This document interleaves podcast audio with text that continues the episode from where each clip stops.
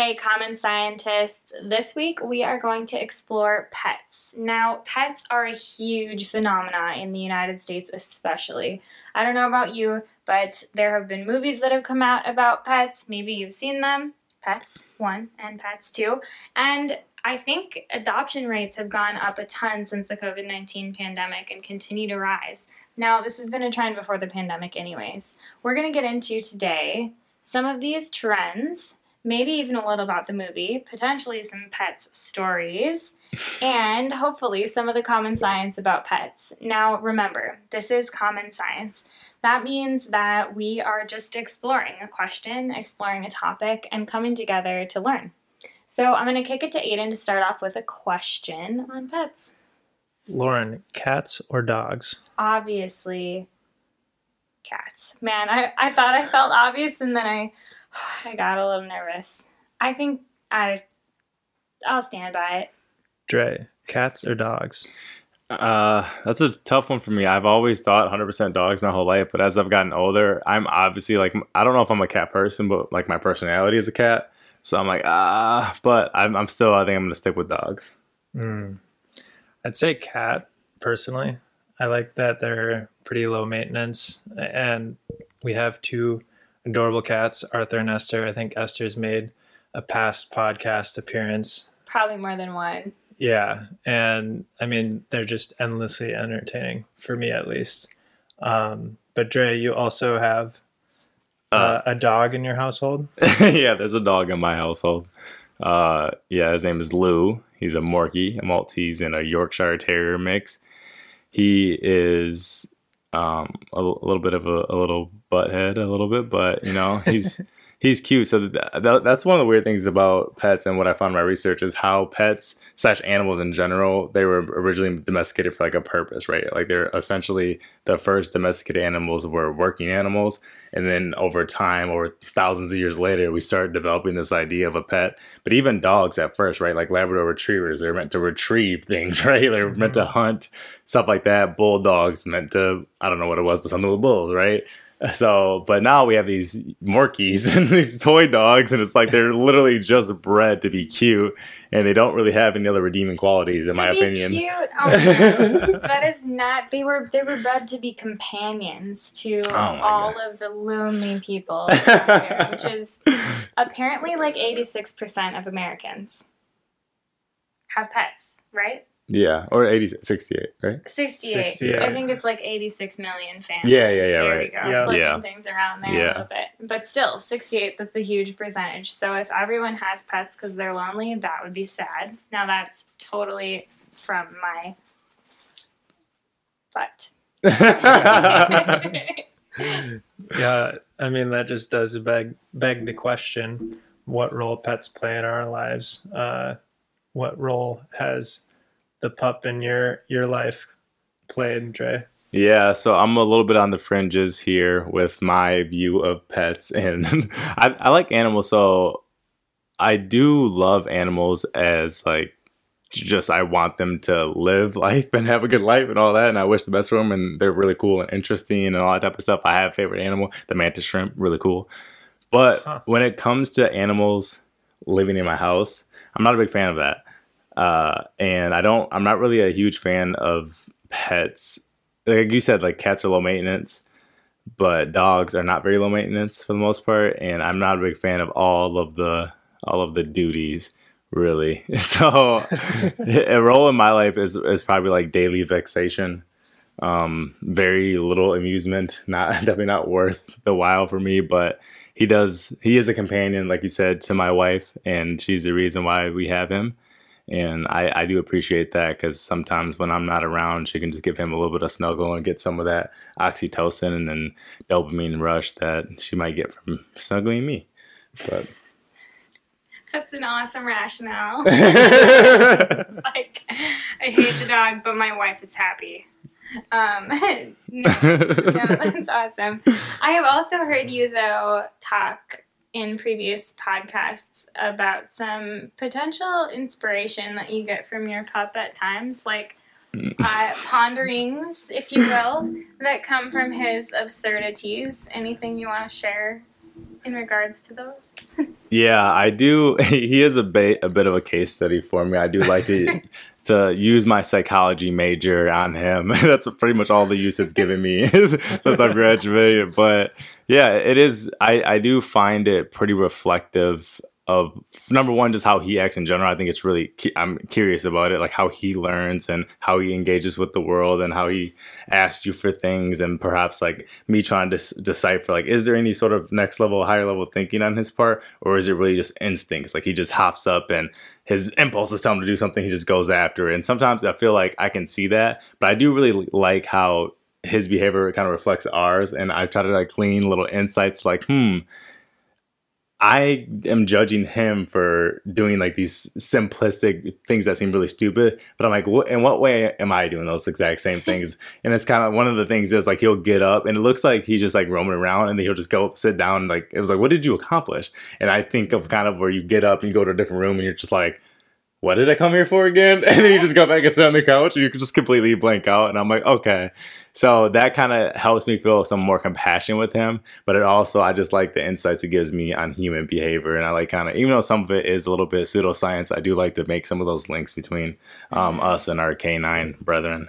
Our cats will have moments like that where they will like either need something, which is like when they if you have a cat, you probably know what I'm talking about. But if you're not a cat person, cats will like put their paws repeatedly back and forth on something it's like kneading and um and then like even I don't know, like shuffle the sheets around before they lay down. Where I have moments like, what are you doing? Like, just lay down. But then I myself, before I go to bed, take about four minutes solid to, to get situated. Mm, like, yeah. I'll try this, and then, like, that's not quite right. And then, like, my pant leg is, like, around the wrong way. like, and I, I also kind of imagine, just as you said that, I'm like, wow, I wonder if there is a being outside of myself who's like, what the hell are you doing? Yeah. Maybe. Do you ever feel like that when you're when you're going to bed? You're just like, what is she doing? Uh, when it goes on, which, which, not not often, but sometimes, sometimes it's okay. Yeah. Um. Yeah, it's funny you guys bring up the the cats as as inspiration and and dog cat cat and dog as inspiration. Have you guys ever had any other to to give uh, to give credit to uh, the other pets in the world?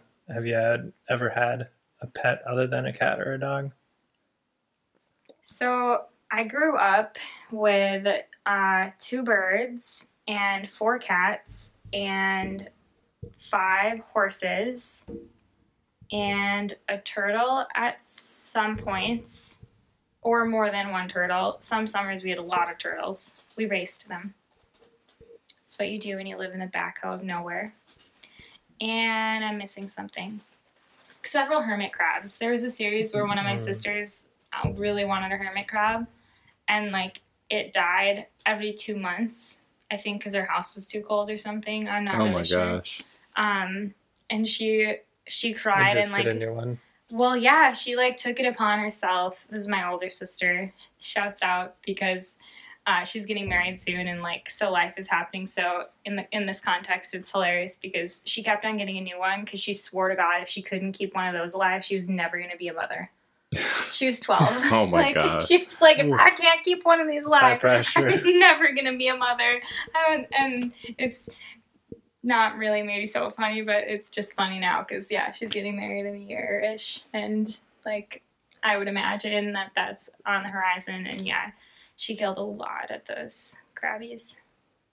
that does that does remind me though. I mean, what you're saying, uh, like as far as companions, uh, they also I think with young kids teach some responsibility, even old kids, where yeah. it's like, man, I've got all these duties and I've got to take care of this. Are you insinuating thing. that Jerry is an old kid?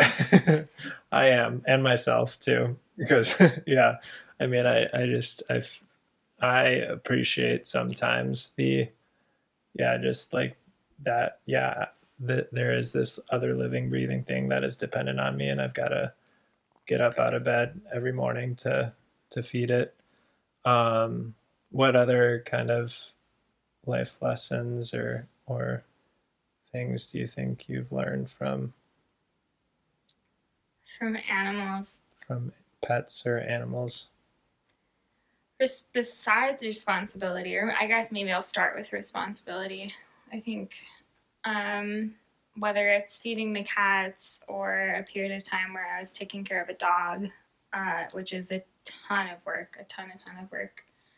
It was a big dog too, like a hundred pound dog, which I think is maybe a little different than a little dog in some ways, but responsibility I would say is huge. But I also think sometimes like the things that are required for a dog, like getting outside and getting it exercise, and I think a lot of those things had a positive feedback loop for myself. It's like, okay, I am responsible for this thing, but like, man, am I also grateful that I got a mile walk in before Mhm. my whatever was going on. So I think some of those things, and then two, I go, I think back to one of our previous podcasts where like responsibility and being responsible to something unlocks freedom, where it's like, Mm.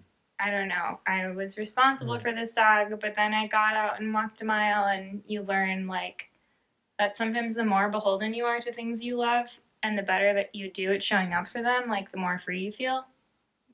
I don't know. Yeah.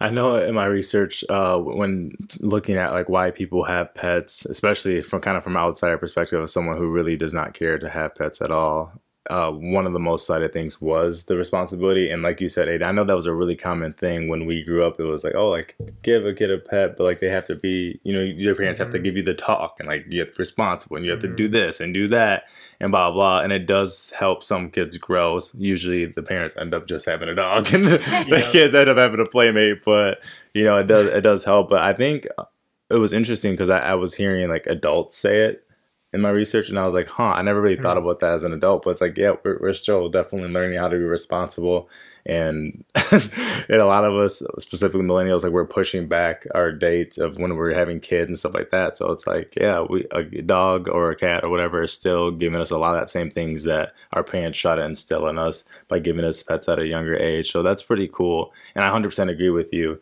on how yes, by being responsible for this living thing, one of the kind of byproducts that, that's really helpful for us is that we become more responsible for ourselves. Right now, we're starting to take care of ourselves. We're spending more time outside. When I walk Lou, I'm usually pretty upset about it because I'm just like, oh, it's always an inconvenient time.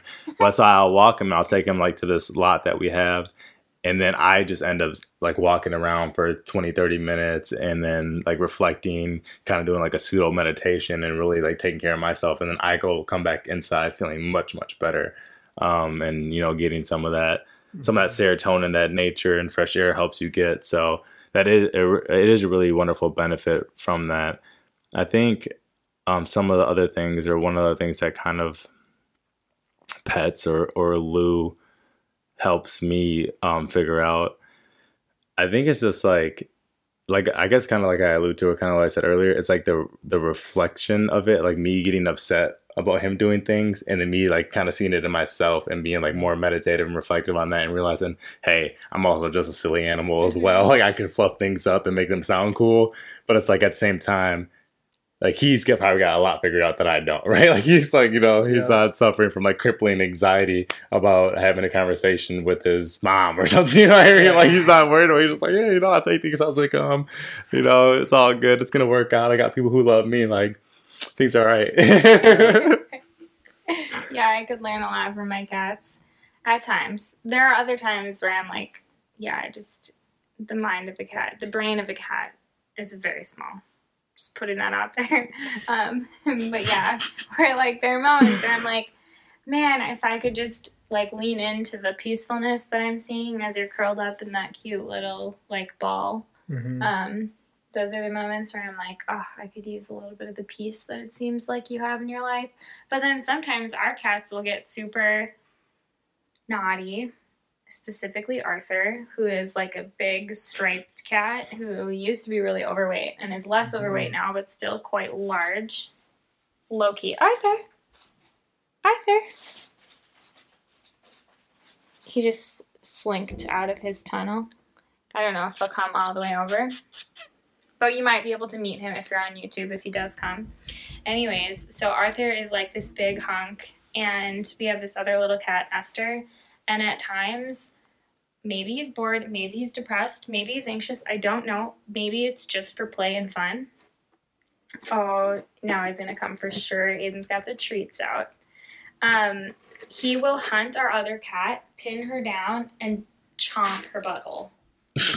like it's not the most playful thing. It is low key terrorizing. And then like those are the moments where I'm like, I don't know what's going on in your psyche right now, but I do not want any of that in my psyche.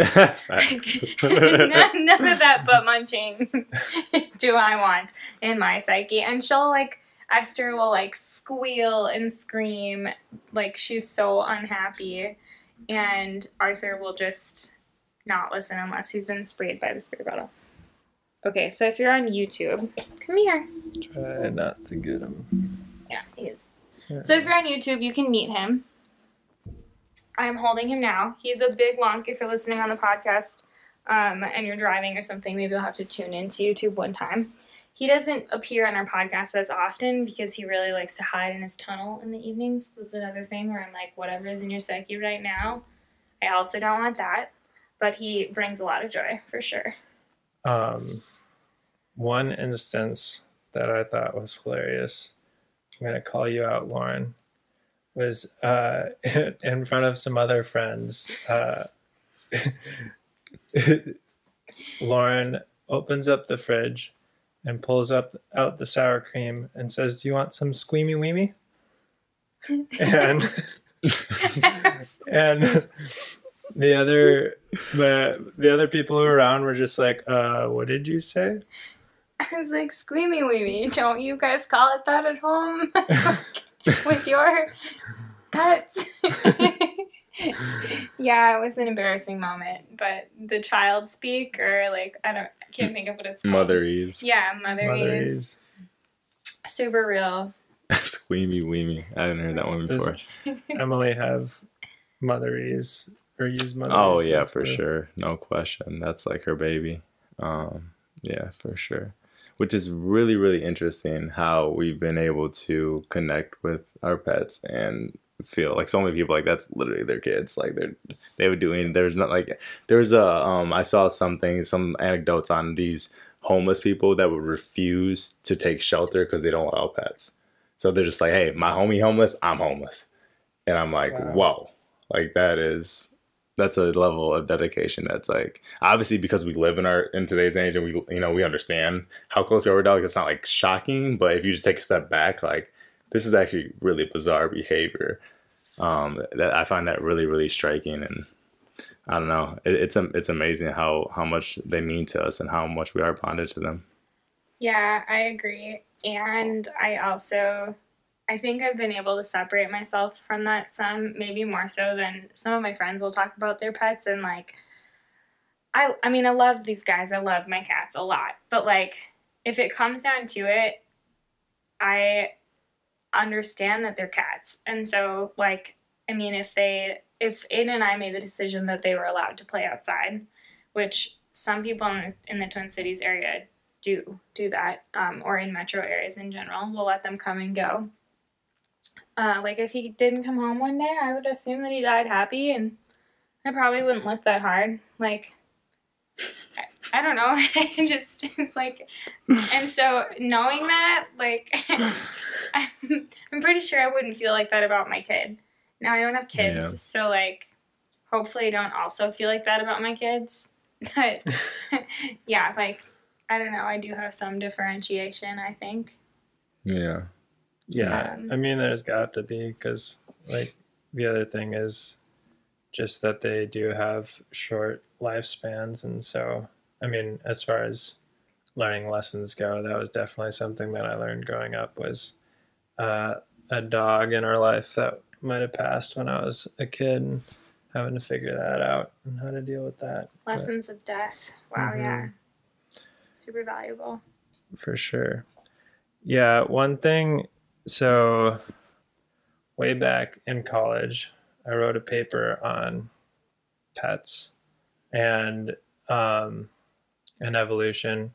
And one thing that was coming out, uh, or has come out, uh, that I was just writing about was like the how much faster like the evolution of pets has been.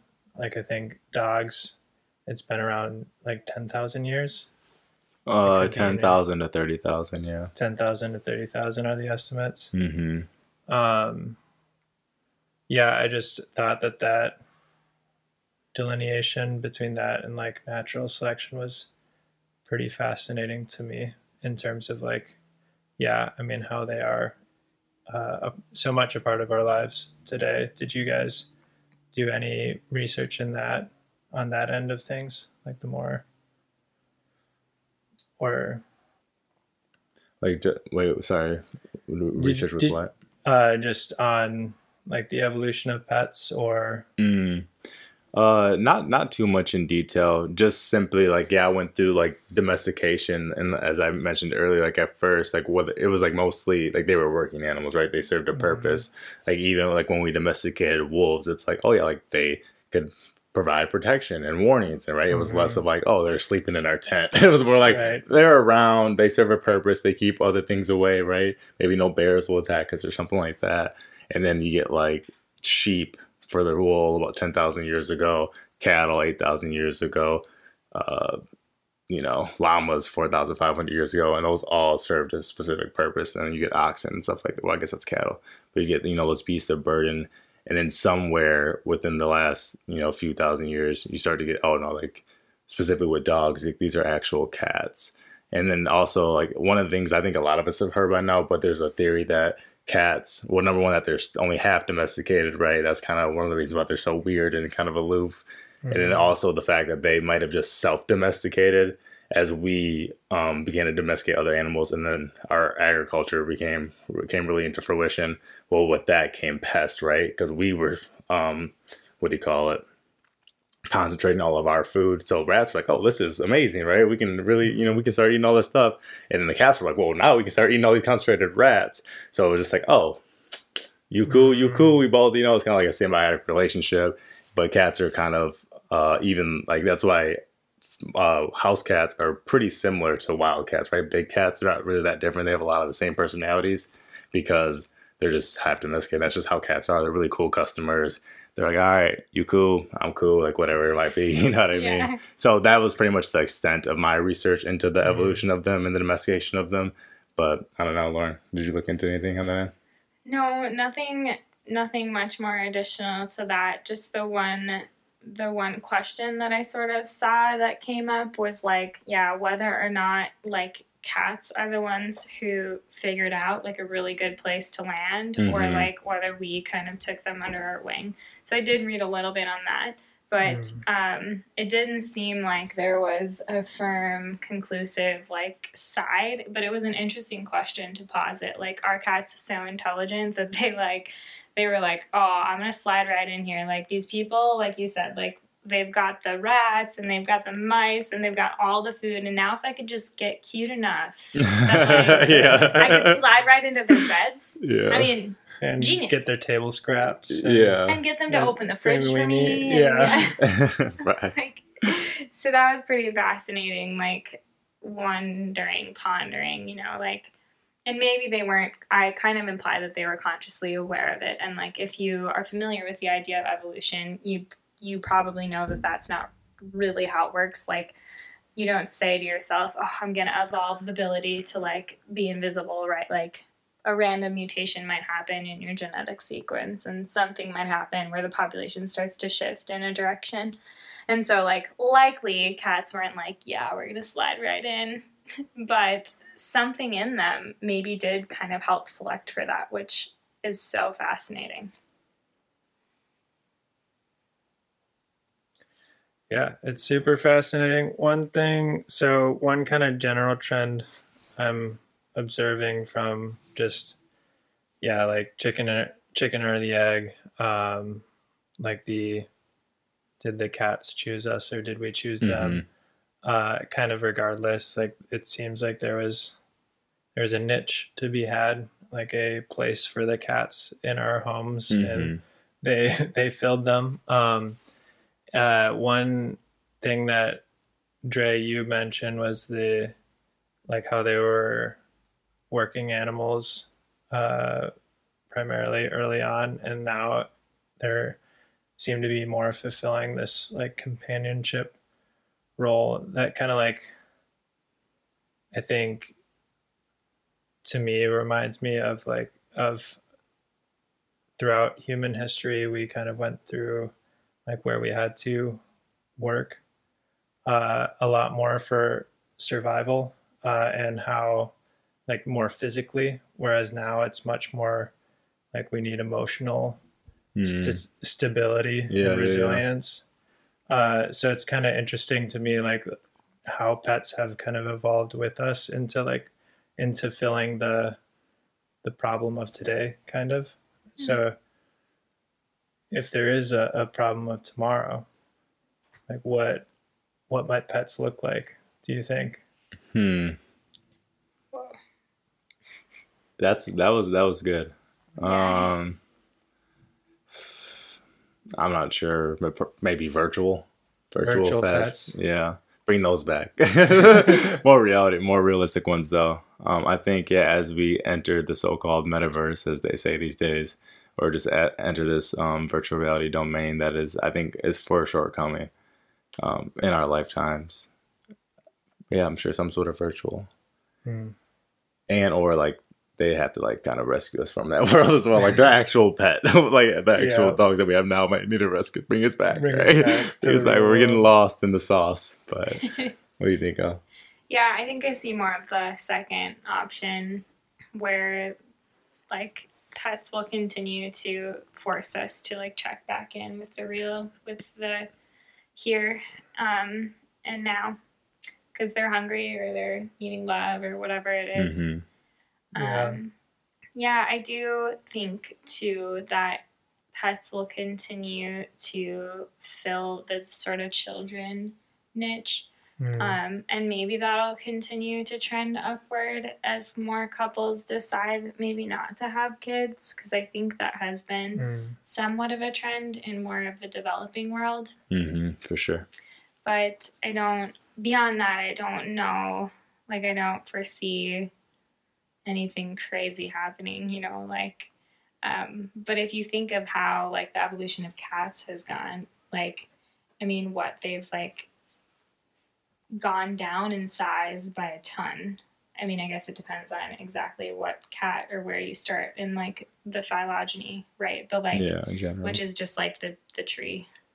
Um, but yeah, like so much has changed. Like if you jump super far out in the evolutionary tree, like it could be cats with wings because we all fly and we're robots now. It could be like who knows? Like it could be really really outlandish, but it's really hard to it's hard to guess because we just don't know. Like you said, if we're on the verge of being in the metaverse, like what does that mean? Are we all in like virtual reality all the time?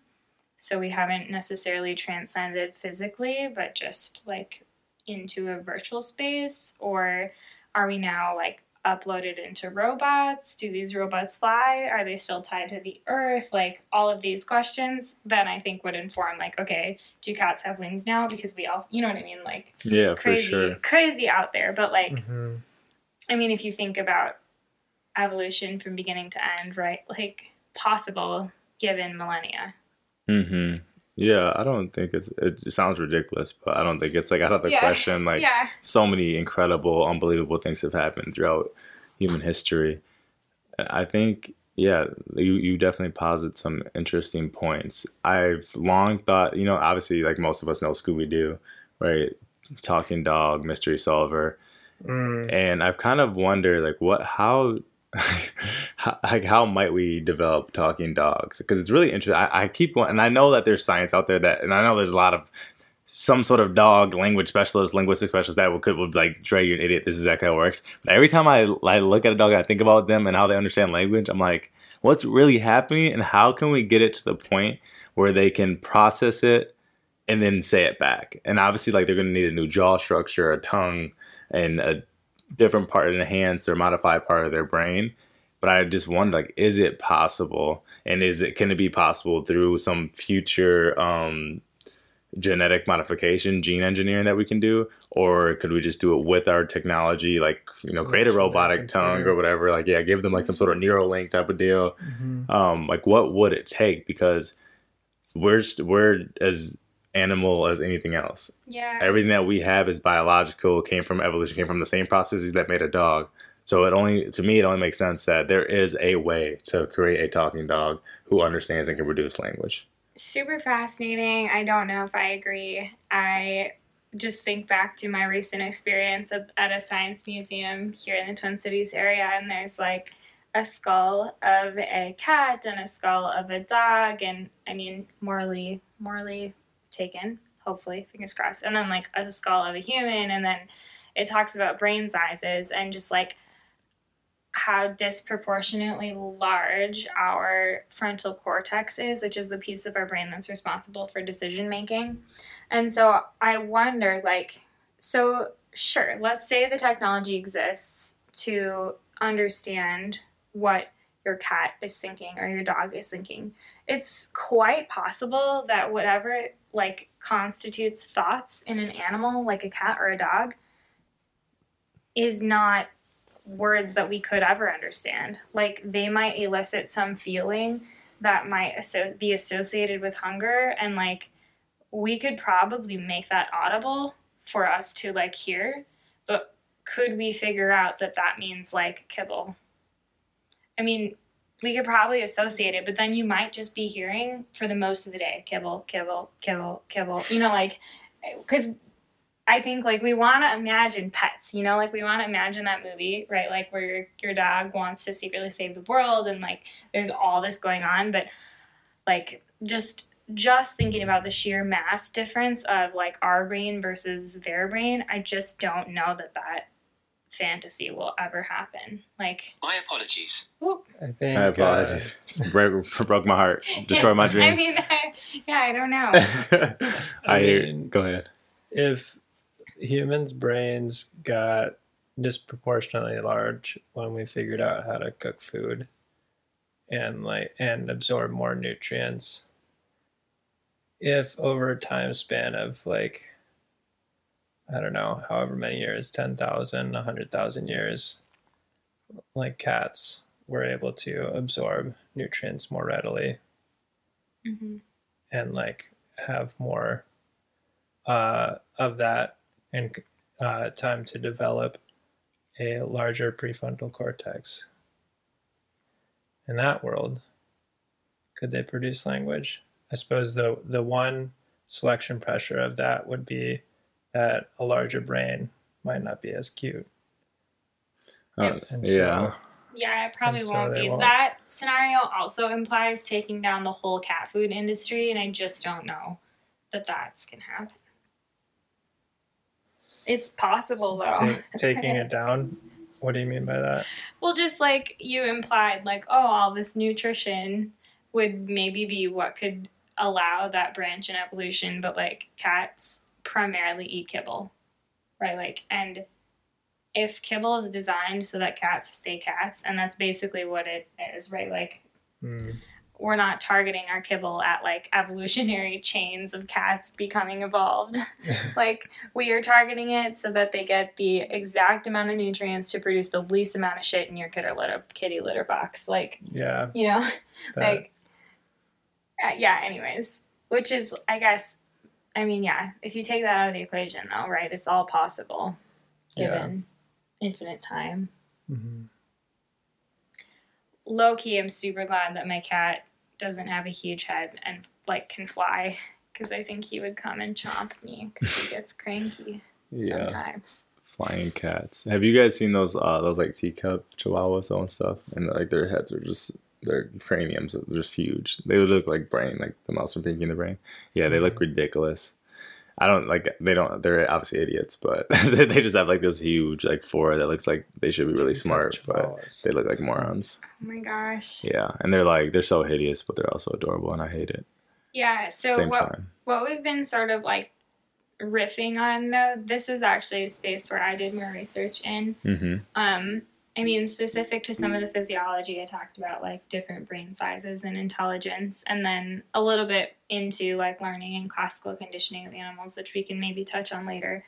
But the thing that I thought was fascinating is that there are a whole bunch of people who do believe that this sort of communication could be possible, like better communication at least between pets and um, owners, specifically between like dogs and owners. I think people assume that dogs have a much higher intellect than cats, and based on brain size, like they probably do have more intellect than cats.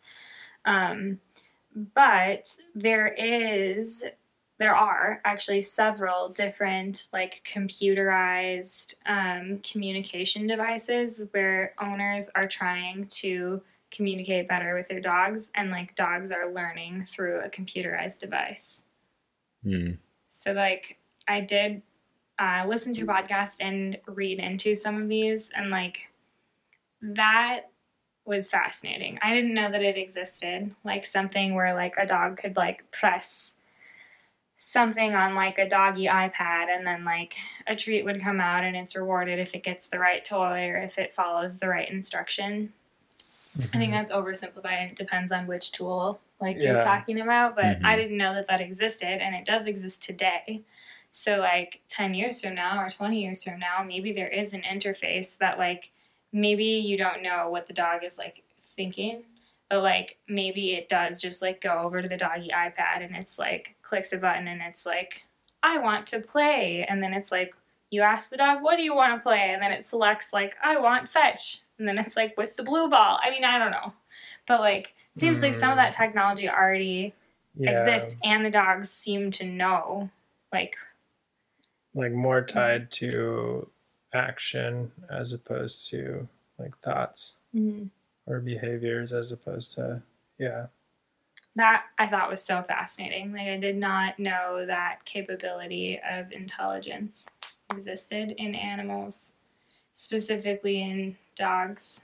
Um, but it does, and like clearly there are a lot of intelligent life forms besides humans. I think we just are so elitist and like baked in that like we only talk about intelligent people being humans that like yeah, I just when you take time to dig into it, there just is crazy intelligence out there.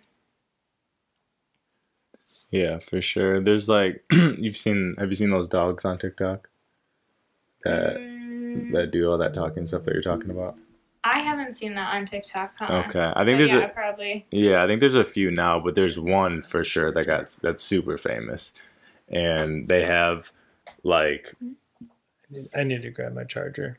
Oh, go I'll be right back.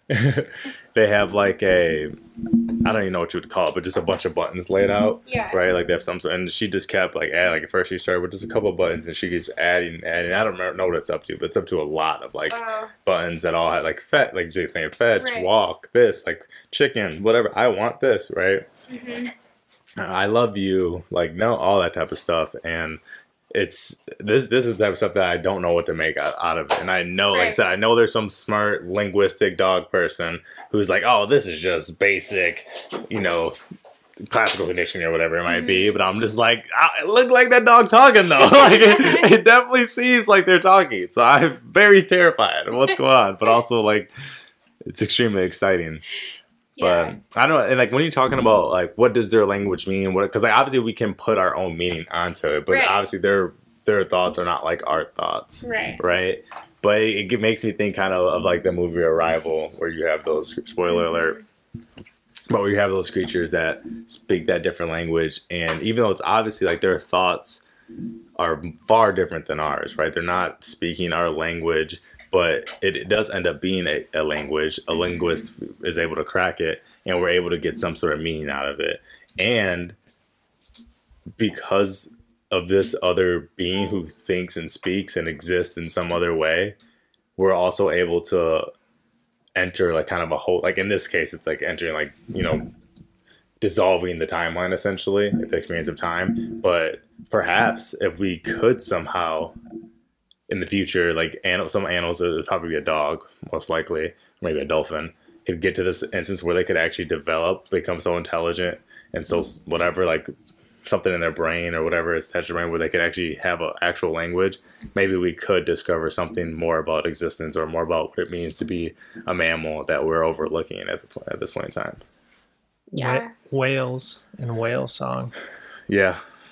If there were one communication form, actually, let me come back to that thought. Earlier, when you were talking about, like, oh, maybe we can figure out, like, crack their code, I think that with the research that we're doing on us too, like Neuralink, I think it maybe would be more possible, maybe not more possible, but I would maybe say equally possible that we could both tap into something that, that we know like works two way and is the same. Like maybe we can't have cats speak our language, but maybe there's an in between. Like we can we can learn how to speak by like vibrating sounds and they can if we figure out like the technology. Do you get what I'm saying? Like maybe there's a more simple in between version mm-hmm. that Yeah. would like yeah, just require less cost on our end and their end. And not in dollars, but like in years or time or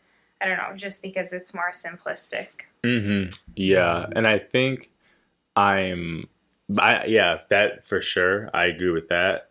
But also, what I'm talking about is also not just trying to create this technology to figure out what they're thinking or saying or whatever, but just also like getting them to evolve into a being that can speak. Yeah. Like like that's also just very fascinating to me. Even though like obviously they're gonna become something different than they are right now. So it wouldn't just be like, oh, like I know what, what that cat is saying or thinking. It would be like, no, we have an evolved form of this species that can now actually form sen- some sort of sentence. Do you s- like? Do you suppose that like speech though is a more evolved version of communication? Because because I sometimes wonder like if we could communicate like telepathically, like could we communicate emotions and feelings more accurately? Like because I could portray not a word but a feeling. Yeah, Like- probably. Yeah, so I wonder like we keep That- talking about it like that's we want them to so- talk. So uh, that's how I think like Neuralink has been like that that we would no longer need to talk to each other, which is a little unsettling to me. But um, yeah, that like we could telepathically understand what we're each feeling or thinking uh, through the internet, Wow. which is slightly terrifying, but Yeah.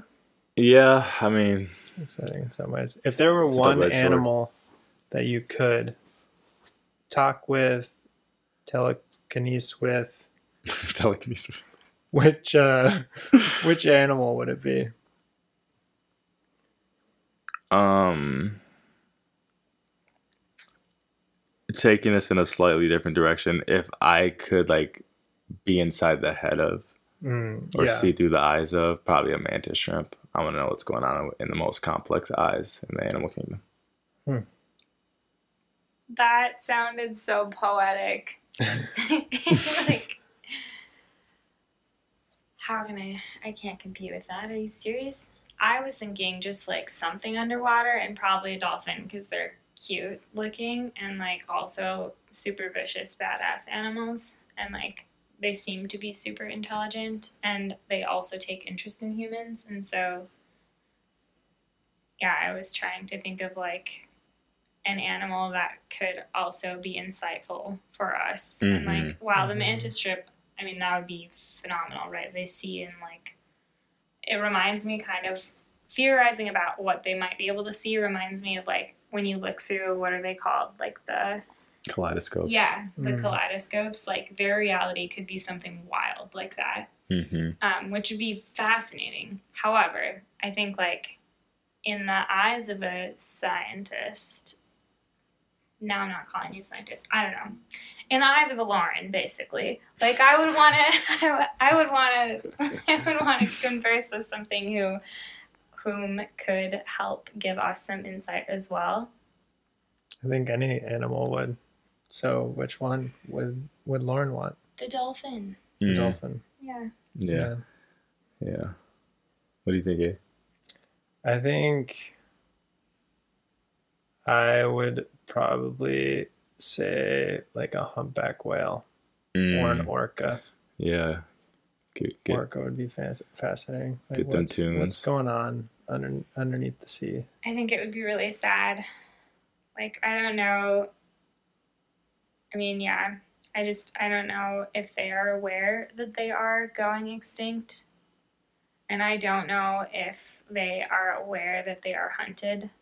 But, like, those two things would terrify me. Like, to talk to someone who is hunted and on the verge of extinction, I think would be really sad.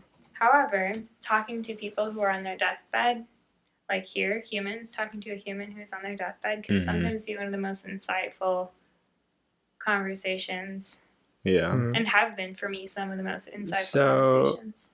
Humpback whales, uh, it's been illegal since the early 20th century to hunt them pretty much all around the world except for Greenland. But they still are hunted. Um, they still are hunted. Dolphins? What No. about dolphins? Are, are mantis shrimp? Do you eat mantis shrimp? What are what are mantis shrimp? I don't think people eat them. Please describe a mantis shrimp. I don't know enough about them. A mantis shrimp. There's all these different classifications, but there's there are these shrimps with they'll have like a cl- big claw or something and like a club hand, and they have the most complex eyes in the animal kingdom. With like uh, they're like trinocular, so they have binocular vision in each eye.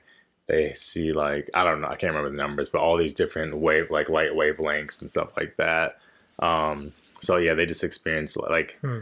I I, I, there's like all these theories and ideas, and a lot of them would be like, no, they can't see Wi-Fi. But essentially, that's kind of like what it would be. Like they would be seeing all these signals that are all these things that are going through the air, through the water. They're like seeing these things.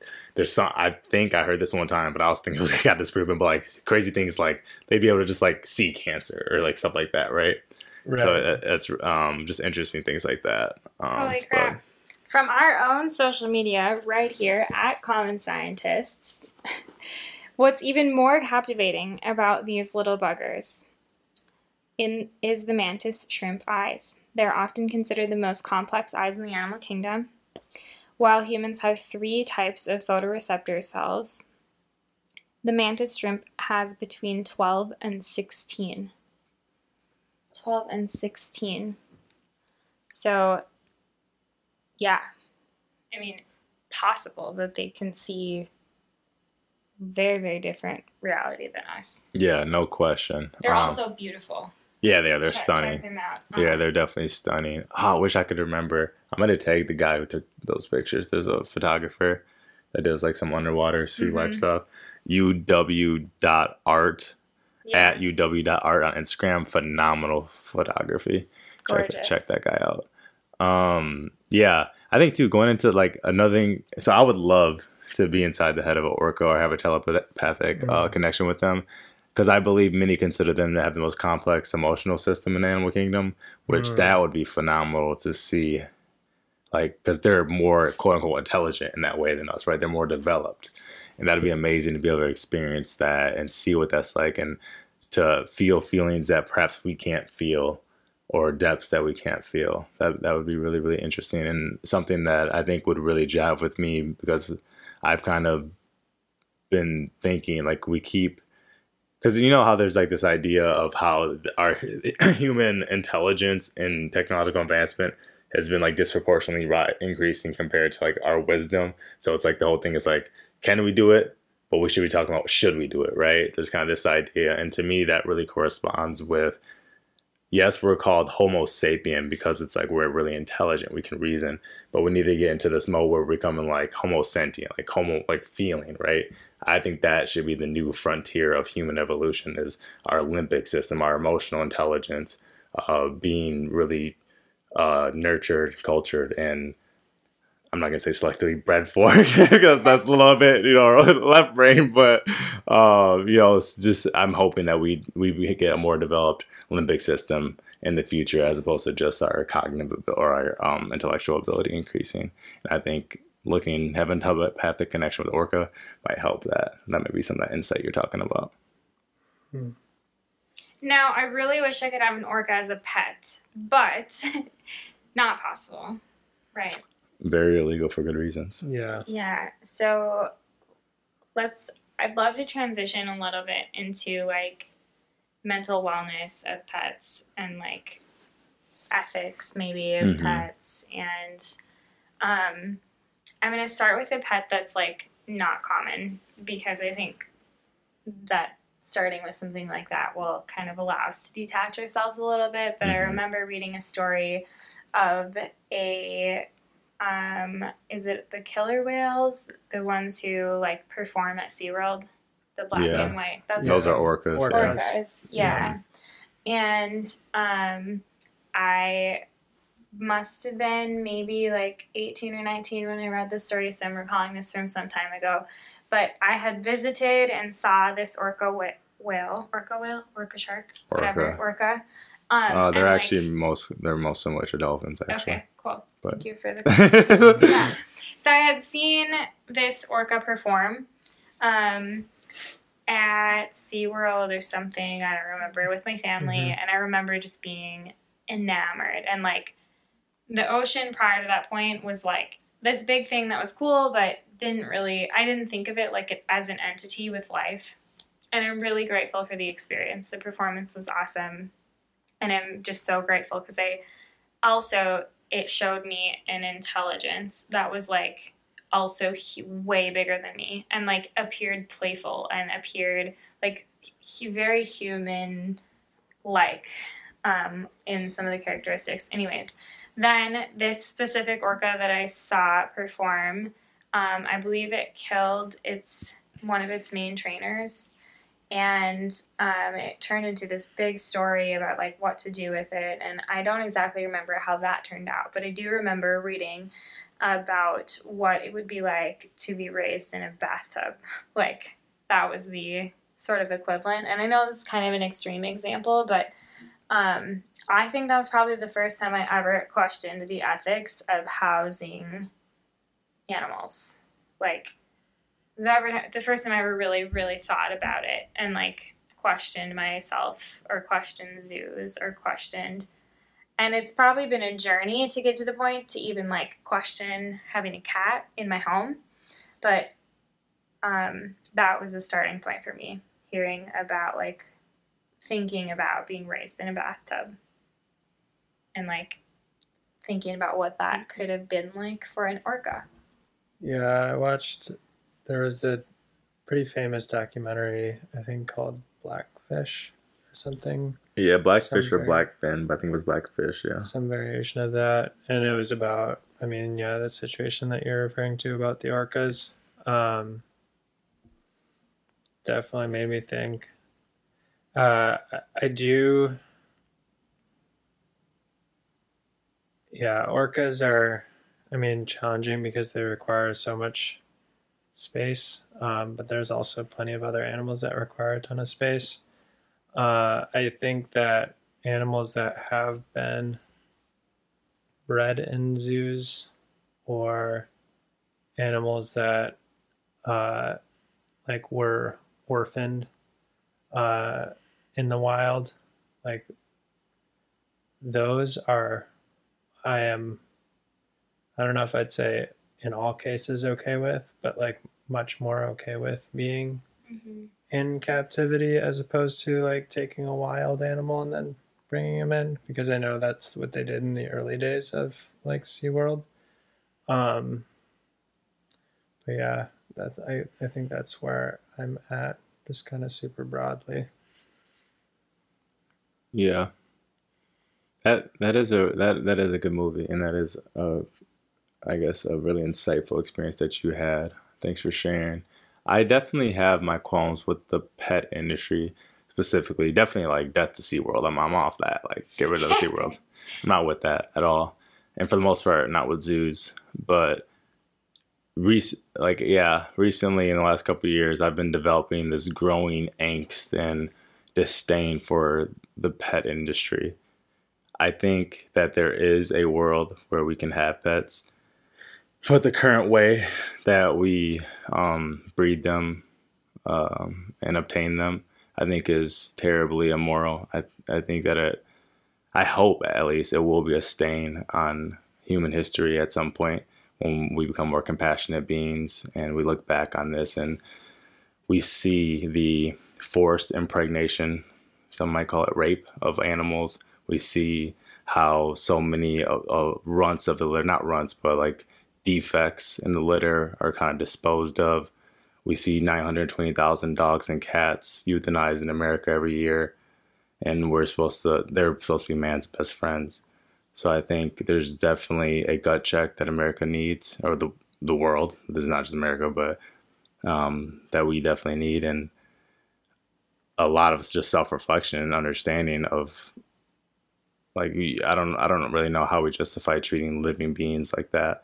And I think like the adopt don't shop thing is much better, but at the same time, when we're breeding and selective breeding like animals into the world like pugs which are just born with a slew of health problems they can't breathe their entire life is virtually suffering verging on the point of asphyxiation and they have tremendous heart issues because of it. I'm like i don't see how we would create a, a form of like living technology that is so defective and can experience that level of suffering i have a tremendous issue with it i'm definitely like against pugs, like not them personally, but like against us breeding them and bringing them into existence, and many other animals, um, apart from just, or many other breeds apart from just like the actual cruelty of how people breed and sell animals, but just like that animal should not exist. Mm-hmm. Chihuahuas should not exist. These are travesties. And just by the, their existence, they are suffering so much. And there's just a whole slew of health issues heart issues, breathing problems, hip issues that all these animals go through because of we bred them for a spe- specific way to be cute or whatever. Mm-hmm. Um, so yeah, I definitely think uh, the pet industry is very immoral. I'm against shopping for animals. Um, I'm hoping that there becomes a radical change, and I'm hoping that I know you know how you know the China Dog Festival. Mm-mm. So I think it happens every year, where China they have. I don't I don't look too much into it because it's honestly it's like it's heartbreaking. I've seen some videos, but for whatever they have reason, they have this tradition of like going out and just like torturing, killing, uh, potentially eating these dogs. Like I've seen videos of them like you know, just like grabbing the dog, like four people and just like ripping their like legs apart, like breaking the rib, like just torturing them, um, doing ridiculous things to them. And obviously that hurts us because that's not part of our culture. So like as Americans, as Westerners, we're like, that's like traumatizing. So there's a huge movement in the West, specifically in America, to stop these things. And every year there's like all these videos and stuff that come out about it. But I'm just like, yeah, I understand, but it's like, don't throw stones if you live in a glass house. It's like you think that your purebred blue bulldog is not, it came from like some wholesome birth and like all that. It's like, no, it's like bulldogs are another species that have all these health issues and stuff like that. And the way that purebreds are bred is is not very moral or ethical in my eyes. So, um, yeah, there's my take on pets. yeah, I oh, think. Oh, no, no, you go ahead. No, I was just, I was just gonna like the thought that is popping in my mind is like if there's a, a middle way, like between optimizing for cuteness and optimizing for pet health because it does seem like pets play uh, a role in terms of companionship and all these things mm-hmm. Eh, uh, in people's lives like um, i mean like you're saying the adopting movement um, but like yeah i mean i agree that like selection for traits that we know involve health complications doesn't make a ton of sense. Yeah, it's it goes against like the very nature of evolution to select for things that don't have fitness. So like just a little evolutionary background for listeners, like when when as an entity as a being, I guess, um, as an animal, um, generally evolution will select for you. Like you are more likely to continue on in an evolutionary chain if you have good fitness, which is like your health and your um, ability to reproduce easily, basically. And yeah, it's very like it goes against every fiber of like what science has said evolution should be. Like to produce an animal that has poor health and or cannot reproduce on its own. Although, um, so that really frustrates me. although latching onto humans, which are everywhere, and like, like I would say, I mean, Chihuahuas, they're a pretty popular dog. Like their fitness is, like they do pretty well generation to generation because it is, it has hacked our psychology. hmm Because people select for them to be made. because yeah yeah. Like that's my interpretation of their fitness is like that. Like they are fit not from like a health like their own individual physical health but from like their relationship to humans Well, I disagree so strongly with you that I think we might have to have a whole nother podcast on this. But, uh, like, I just, yeah, I do not think like a human pressure for selection should be included in the conversation. So much so that I think pandas should not exist. Like, the only reason pandas exist today are because we force them to breed or we inseminate a female panda so that more pandas can be born because they're a flagship species, which means they bring in a lot of money because people think pandas are enchanting. But like, you have to force pandas to procreate in order to produce offspring. Like, yeah, sure, we've selected them, but like, I think that's super immoral. fascinating And like, I mean, I don't know, maybe it's partly because of being a female, but like, if there were a species above us, like, and because I believe in the food chain, like, I consume a- animal products, not a ton, but I do consume animal products. Like, I believe that if there was something at, like, above us that could then consume us, like, I would hope that they would take that seriously and responsibly. And like, I hope to God no one ever takes me because I'm cute and forces me to have a baby. Like, that is the equivalent. Yeah i wasn't putting any sort of value judgment on it i was just saying No, I, that it's fine. I am, though. yeah okay Yeah. Um, yeah. Uh, I, I, agree. I, yeah. I mean, I definitely agree with that last part wholeheartedly. I'm on it. I think it's, yeah, I think it's absolutely disgusting. Uh, and Aiden, I do agree with what you're saying about fitness, right? Because Yeah. like the if you break down fitness to its most basic, it's it's the ability to reproduce, or like yeah, the likeness that you will reproduce for whatever that means. That's why I call it a travesty. A mm-hmm. travesty is like a gross representation of something, or like a gross rendition of something. So you have this kind of ideal or this thing, and you reproduce it in a really like off way. So like you're saying, the way that chihuahuas have become fit, I would call that a travesty because like that's not the way. To your point, Yeah. evolution is supposed you're supposed to be like healthy and like this and that, mm-hmm. but be, mm-hmm. like the fact that they that they're cute despite all their health issues makes them more fit because we're reproducing them. So that's where like it is like it seems like a, a crime against like life to me. It seems really really gross, but um I don't know. We just the animal pet industry is obviously it's it's incredibly is the, large. is the goal that the animal could be independent Independent, like could it survive in the wild? or just on its own or like what because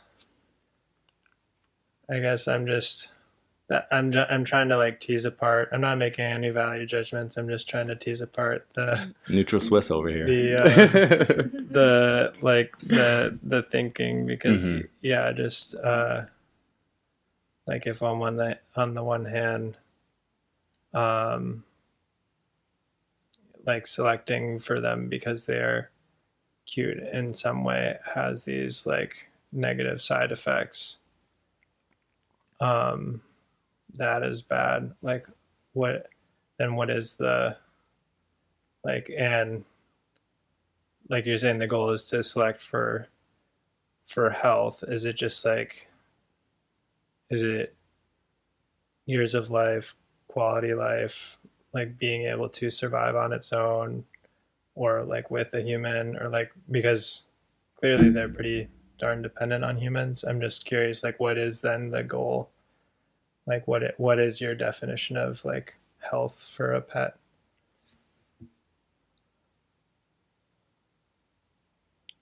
Let me just say, I have an issue with people buying too much fruit and throwing it away. So I have a problem with like the grocery Mm. industry and throwing away and wasting fruit. So the fact that we're throwing away dogs and cats Yeah. like their fruit, Yeah.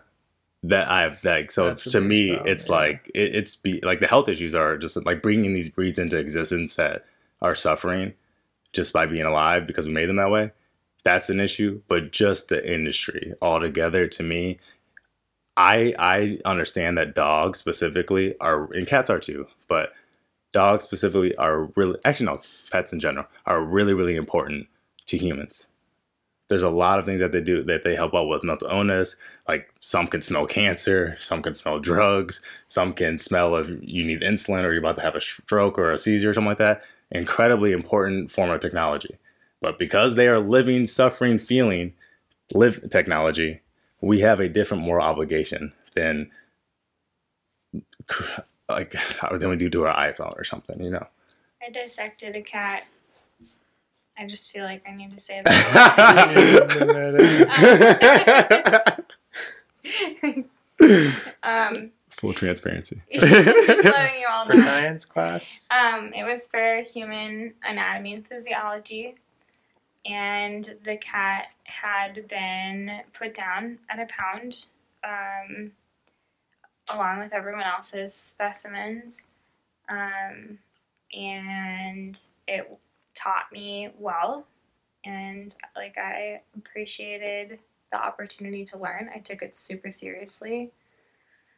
Um, I mean, yeah, I took it super seriously. I did, yeah, I just studied a ton and like I'm really grateful for the opportunity. It also like pushed me, I think, to like really cherish my own cats. Mm-hmm. Um, but yeah, it came from a pound because of the number of cats that are put down every year. A company sprung up out of that to provide, like, to then take some of those cats and, like, embalm them or preserve them and then um, distribute them as, uh, yeah, learning specimen for anatomy and physiology. So like also like gross that a company like that there's so much over breeding or like there's so much misguided population maybe is like the best way to say it. I don't know that a whole company could like survive. I mean it fills a niche and it like filled a need, I guess, but like maybe an artificial one.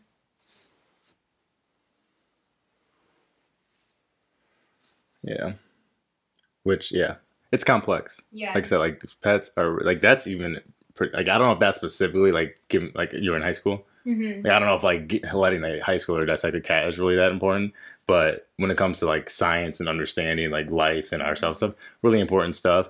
Um, so I'm not, and I don't, I'm not gonna pretend like I have the answer to that. And like I said, like dogs and stuff, they have a ton of needs. Help people like you know companionship, ease anxiety, ease depression, depression, smell cancer, all those type of things. Mm-hmm. So that I'm not saying we need to get rid of that. I think that is awesome that they can do it, and maybe in maybe it does turn out to. I'm not saying it's an evil, but how the pet industry works, it's kind of an evil right now. So like maybe that is kind of a necessary evil, or maybe we can just we can create we can create those working dogs, those working pets in a more moral way.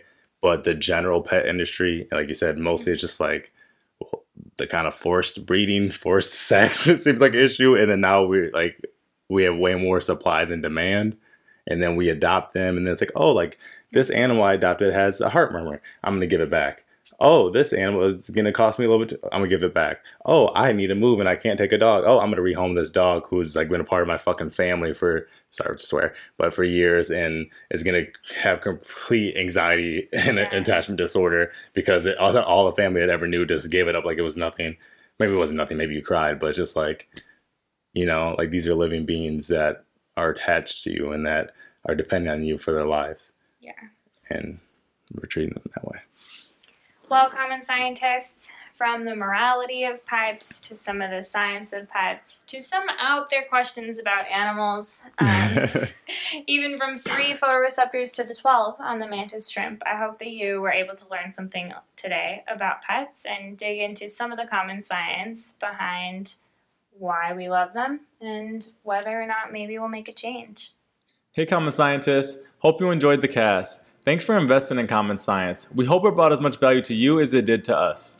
To learn more, smash the subscribe button and visit our website, commonscientists.com, where you can read our blog, join our email newsletter, and follow us on social media.